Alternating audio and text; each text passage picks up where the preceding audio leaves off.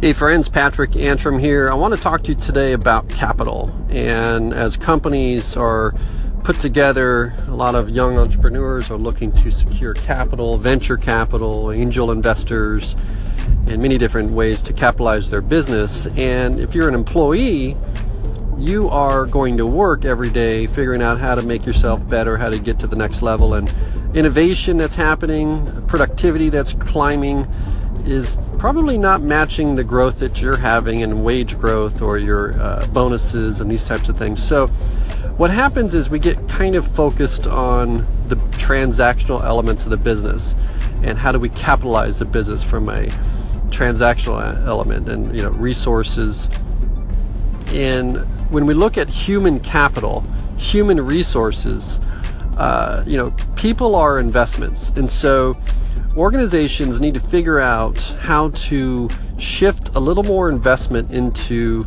the human side of the business. In other words, if you are worried about your job, if you're going to work and you're one of the 70% that Gallup says is either disengaged or actively disengaged, then you need to step back and realize that you are the capital that these companies would not exist without you, and you need to understand that from your own self worth standpoint so that you can show up at your best every day undistracted by what am I going to do if I lose my job? I only have one flow of income, these types of things.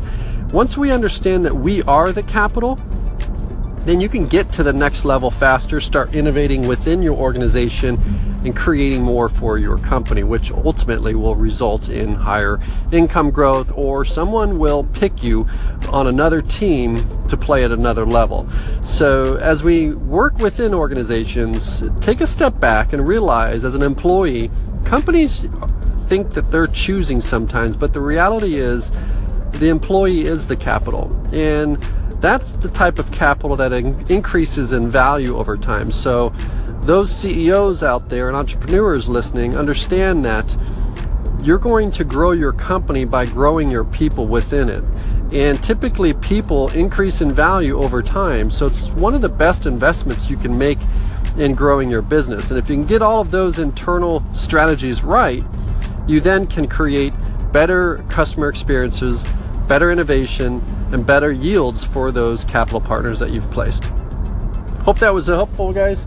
Uh, shoot me a note if you have, have some questions or if you have any thoughts about this program.